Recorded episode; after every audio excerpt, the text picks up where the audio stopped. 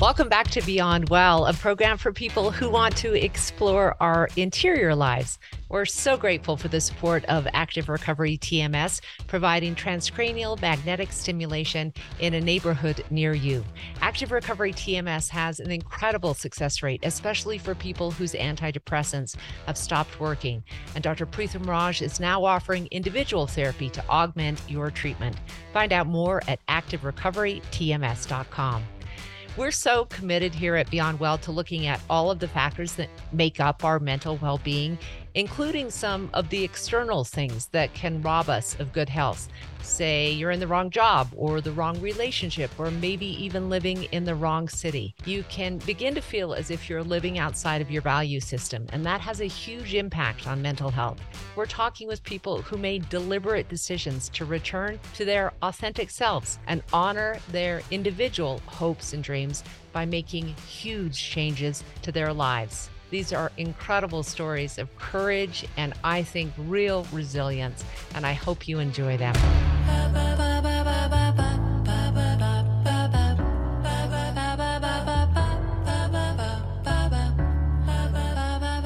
Welcome back to Beyond Well. This is a program for people who want to learn more about our interior life. This month, we have been doing something that I have totally been loving. I'm so passionate about it.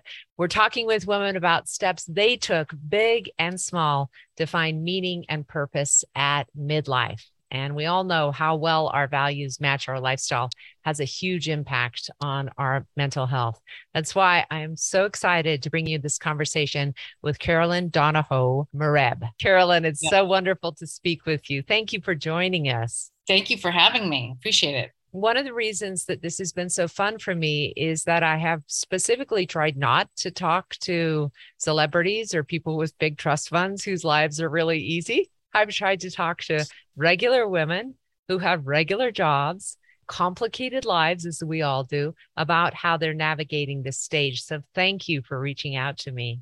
Yes, I think I fit the bill on all those you you ran a marketing agency for some time while you were in your early 30s, is that right?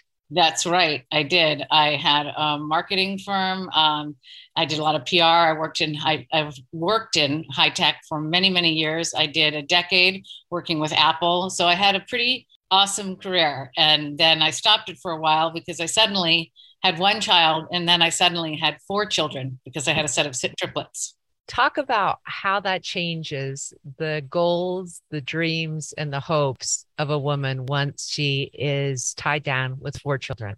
It's just like it all came to a screeching halt. And then this other thing started the next day. The other thing being having a huge family um, that really happened almost in an instant. So I was going to take a teeny bit of time off a little bit after I'd had my first one, and as I was getting ready to have to have my second one, and then I found out it was three. I can't be working and doing that. Although I have to say, I did work. I did work some, even when they were babies. I would put them up to nap, and then I would go and work, and then they would get up from their nap, and I would stop working, and I did that all day long. Did you um, end up feeling some of the isolation and loneliness in those years raising your kids that maybe led to the fact that you started using substances to cope? Yeah, I mean, I think what happened was um, I think I used them quite a bit when I was young, you know, like in let's say high school, college years. I was kind of really into my career. And then I had all these kids. And when I got a moment to myself, well, it just seemed like it was it was a good thing to pull out that bottle of wine you know more and more regularly. And i think it was literally getting a tiny bit of a break from all the parenting that i was doing. Gave me time to to delve into my next passion drinking. You know it's really interesting because there's actually now in recovery centers there's a name for this phenomenon which is the mommy wine culture right it is how women cope. yeah. It's an acceptable yes. form of being able to relax. It's something that starts out as a favor to yourself, a way to finally get out of the stress. And then sadly, in too many cases, it gets super, super complicated. So, talk about how it became complicated for you. I'll tell you a little bit about the mommy club. I remember seeing someone, and we were, and she had a special needs child, and I had all these kids. And she said, she looked at me at the park and she said, Thank God for wine. And I thought, She's one of me. She's just like me. Years later, I ran into her in the rooms of Alcoholics Anonymous and we became great friends. How did it become problematic? You know, I just think I was doing it more and more regularly. I was realizing I was drinking pretty much every day unless I was sick or somehow otherwise impaired or not available. I was also starting to do things that I didn't do in the Mommy Wine Club, which was to occasionally go out and really hit it hard, you know. And of course, I made some companions who like to do that too. In the program, we call them our lower companions. So I found my lower companions and I played and partied with them. And then it became clear to me over a period of a couple years this is really a problem. And I had another clue, which was there are alcoholic, they say you shake your family tree and bottles fall out. Well, that was definitely the, the case. so you have the genetic predisposition to being, um, you know, you, you have that kind of brain chemistry that really likes the serotonin uptake of alcohol. And then you have this enormous environmental situation, which, which is sounds incredibly stressful. And you have this accepted way of coping that Nobody is going to look twice at you for saying that you're drinking too much wine. They're like rolling their eyes and going, Yes, yes, sister. Fact, when I quit, a lot of people questioned me, really questioned me, and said, I don't think you were an alcoholic. I said, wow. You don't know what was going on behind closed doors. Trust me when I say I would not have quit unless I really had serious concerns, and I did. I what I wanted to delve into on these things is how women make changes, especially when you've been doing something for some time. So could you take me through the process of the questions you asked yourself, what you did to say enough is enough? You know, you always hear that sort of tired thing of rock bottom, but that's not been my experience from talking to many women who go sober. It doesn't have to be rock bottom before they decide it is time to change. Yeah, you know, they call us a high bottom, which means I don't lose my house, I don't necessarily lose my spouse, I don't lose it all, but I but I'm losing enough that I'm noticing.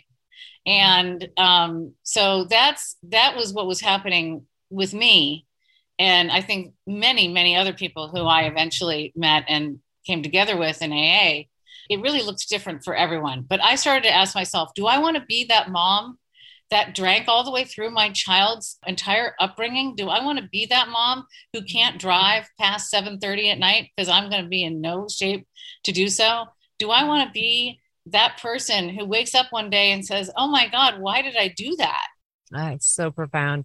I was just um, going to share at the end of this episode some of the questions that I think a lot of women are asking themselves at midlife. And one of them is, what habits and routines that I have that are going to really impact me in a deleterious way in 20 years?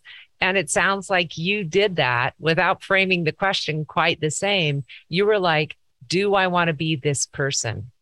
That's kind of how it came together for me. And then I had that moment I don't know if this was my bottom, but it, it, was a moment. I woke up in the morning. It was about six o'clock in the morning. I was in a beautiful hotel room in Chicago with my family. They were all off looking at colleges. I couldn't go, of course, because I had a hangover. Mm-hmm. And I looked up and I said, I can't do this anymore. And I waited till I got back to Portland, like three days later. I made, made it through Easter with my family, didn't overdrink. And the next day I went to my first meeting. Wow. Did you find that the meetings alone were enough support for you, or did you have to do other things to enable enough support to stay sober?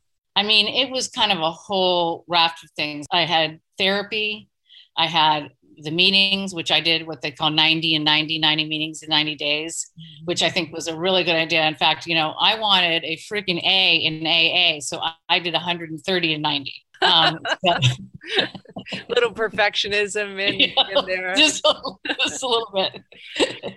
and I was facing some issues too. I was diagnosed with bipolar disorder in 2009, 2010. So I had that working too. And I didn't know was it going to make it worse to, to not have the drinks or make it better or be the same? What I did find was finally my medication worked for the first time ever. Wow. That's amazing. Yeah. That that's a really good shout out to other people who are thinking that they can drink while they're on bipolar medication because I have heard that from so many doctors. They're like, you know, people are on mood stabilizers and they think that they can still drink. It's like it's doing exactly the opposite of what your mood stabilizer is attempting to do for your brain. Exactly. And bipolar disorder, you have these big swings and they go like this and like this. And what the alcohol is doing is providing this friction kind of in between. So you've got now the two, the swings, and the it's too much. Your body cannot overcome that. You seem like you're doing so well now. Did the decision to stay sober open up other opportunities for you that you might not have seen otherwise? Yeah. I mean, I ended up going back to work, which I hadn't done since my kids were little. I mean, I had done some work like freelance writing and things like that, but even that was was impaired by my drinking, was impaired by my bipolar. Um, so my work was tended to be seasonal. And so when I finally had a little time sober, I got a, a, message from someone out of the blue, someone I had worked with at Apple who had actually job shared with. And she said, Come work at my agency. So I went and I worked at this digital marketing agency and got a whole other career out of it. That's incredible. And what age was that happening? 54, 53, 54. Did you ever, in your wildest dreams, especially when you were like a teenage girl, imagine yourself starting a brand new career at the age of 54? No. And I may be starting yet another thing because I have a, some opportunities that have come around recently. I mean, I think I'm probably going to be working till I'm 70, 75 why not? I'm only going to be 58. I might as well have another career or two. I don't know. But no, I would have never. I would have told you I'm going to be either a publicist or a writer till I quit. And I probably thought I was going to quit and never go back to work. None of that happened.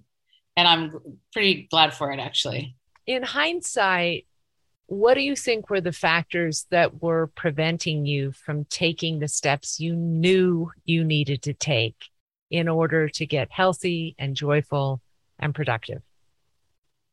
Uh, the number one, they say something in AA about how we're plagued by a hundred forms of fear. Well, a hundred forms of fear is exactly what I felt every day. And I didn't even realize it. That was the crazy thing. I didn't realize it till I was out of it. Mm. And I'm like, that's what kept me from going back to a job. That's what kept me, whatever. That's what kept me in my marriage. That's what kept me doing a lot of things that I shouldn't have been doing. It's so funny because I think you've just hit on the the main point that most women don't recognize is their laziness. Maybe they call themselves lazy or unmotivated or stuck or not feeling the right way. It's actually fear. It's actually masquerading. All of those things are masquerading. And it is so interesting to me that in hindsight, you can see it.